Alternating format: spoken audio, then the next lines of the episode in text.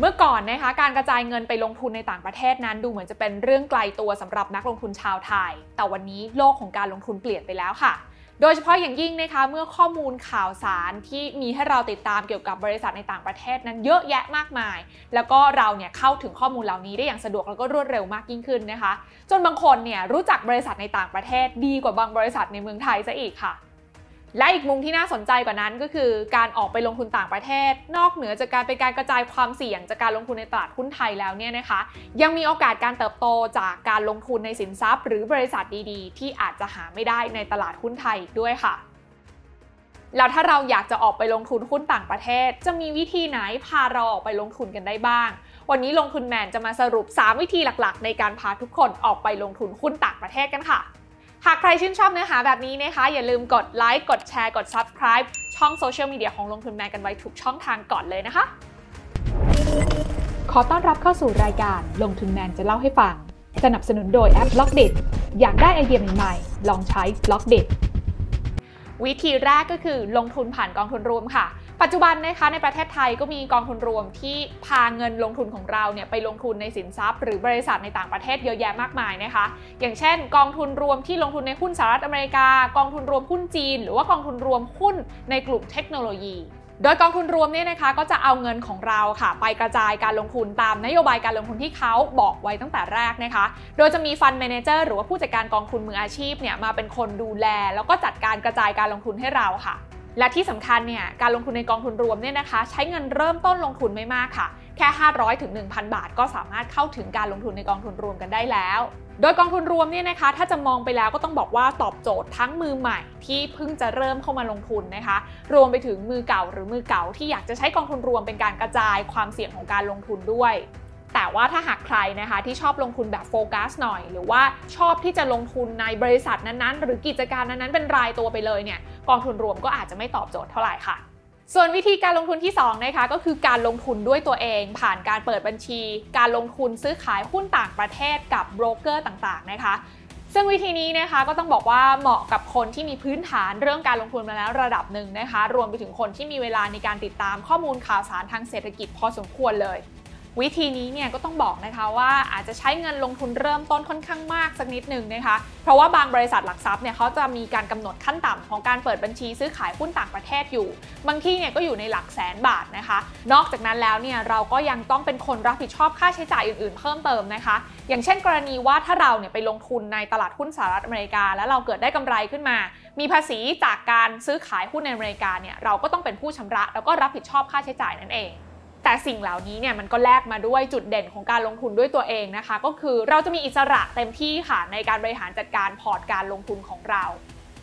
แล้ววิธีที่3นะคะก็คือการลงทุนใน DR ผ่านตลาดหุ้นไทยบ้านเราเนี่ยแหละค่ะ DR ย่อมาจาก Depository Receipt หรือตราสารแสดงสิทธิ์หลักทรัพย์ต่างประเทศ ที่เราสามารถซื้อขายกันได้บนกระดานตลาดหุ้นบ้านเรา โดยหลักทรัพย์ที่ DR ใช้อ้างอิงเนี่ยนะคะไม่ใช่แค่เฉพาะหุ้นต่างประเทศเป็นรายตัวเท่านั้นนะ แต่ยังมีการอ้างอิงบน ETF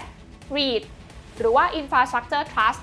ที่มีการจดทะเบียนอยู่บนตลาดต่างประเทศนะคะ ให้เราเนี่ยสามารถซื้อขายกันได้ พูดง่ายๆก็คือเหมือนยกหลักทรัพย์ต่างประเทศเนี่ยให้เรามาทำการซื้อขายบนกระดานหุ้นไทยง่าย ๆ นั่นเอง โดยสิ่งที่นักลงทุนจะได้รับเนี่ยนะคะ ก็ไม่ได้แตกต่างจากการลงทุนในหุ้นรายตัวเลยค่ะ ราะผลตอบแทนหลักๆ จากการลงทุนใน DR เนี่ยก็คือส่วนต่างของราคาหรือว่า capital gain ในกรณีที่ DR เนี่ยปรับตัวขึ้น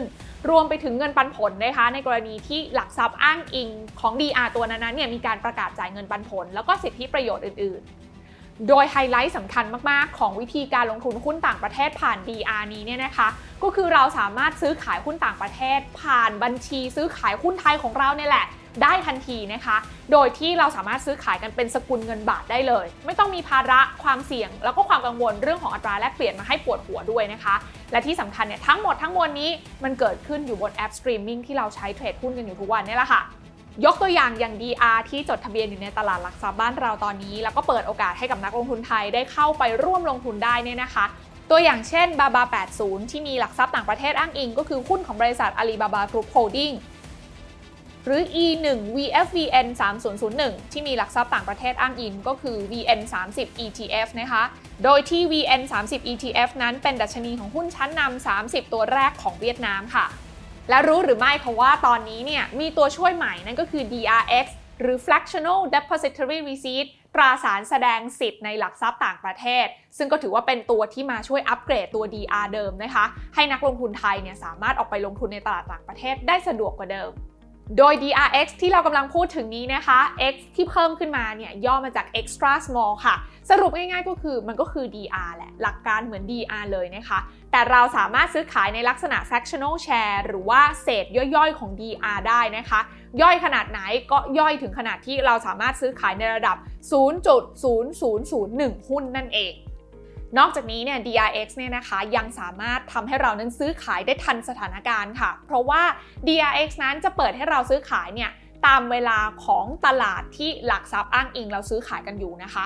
ยกตัวอย่างง่ายๆค่ะ อย่างเช่นถ้าเราซื้อขายหุ้น DRX อ้างอิงกับหุ้นในกระดานสหรัฐอเมริกาเนี่ยนะคะ เราก็จะซื้อขายได้เหมือนเวลาที่ตลาดหุ้นอเมริกาเปิดหรือปิดเลย หรือถ้าเราซื้อขาย DRX ที่อ้างอิงกับหุ้นในตลาดเอเชียเนี่ย ก็จะซื้อขายได้ตามเวลาที่ตลาดเอเชียเขาเปิดหรือปิดจริง ๆ ค่ะ และสิทธิประโยชน์ต่าง ๆ เนี่ย ก็จะเหมือนกับที่เราไปลงทุนในหุ้นต่างประเทศโดยตรงค่ะ นอกจากนี้เนี่ยการลงทุนใน DRX นั้นก็ยังเพิ่มความยืดหยุ่นให้กับนักลงทุนได้ด้วยนะคะ เพราะเราเนี่ยสามารถส่งคำสั่งซื้อขาย DRX เป็นทั้งจำนวนเงินก็ได้ หรือว่าจะคีย์เป็นจำนวนหน่วยก็ได้เหมือนกัน ทั้งหมดทั้งมวลนี้ต้องบอกว่า DRX เนี่ยกำลังจะเริ่มเปิดให้ลงทุนเร็วๆนี้แล้วนะคะ เพราะฉะนั้นใครที่สนใจการลงทุนในตลาดต่างประเทศ ไม่ว่าจะเป็นตลาดหุ้นอเมริกา ที่มีหุ้นเทคโนโลยี มีการเติบโตที่ดีเยอะแยะมากมายรอเราอยู่ หรือว่าตลาดหุ้นจีนนะคะ ที่หลายๆ คนก็คาดหวังว่าจะกลายเป็นหนึ่งในมหาอำนาจทางเศรษฐกิจที่สำคัญของโลก ก็อยากจะให้ทุกคนเนี่ยรอติดตามกันให้ดีๆเลยนะคะ เพราะว่าในช่วงแรกนั้นจะมี DRX 2 ตัวแรกค่ะ ที่จะเปิดให้เทรดกันนะคะโดยตัวแรกก็คือ AAPL 80X นะคะ ซึ่งก็จะอ้างอิงหุ้น Apple ในกระดาน NASDAQ Stock Exchange และ TSLA 80X ซึ่งอ้างอิงหุ้น Tesla นะคะ ในตลาด NASDAQ Stock Exchange เช่นเดียวกันค่ะ และสุดท้ายค่ะ เหมือนเดิมทุกประการ เพราะว่าลงทุนง่ายผ่านแอปพลิเคชันสตรีมมิ่งที่เราใช้ซื้อขายหุ้นไทยกันอยู่แล้ว แล้วคนไทยก็คุ้นเคยกันอยู่แล้วนั่นเองนะคะ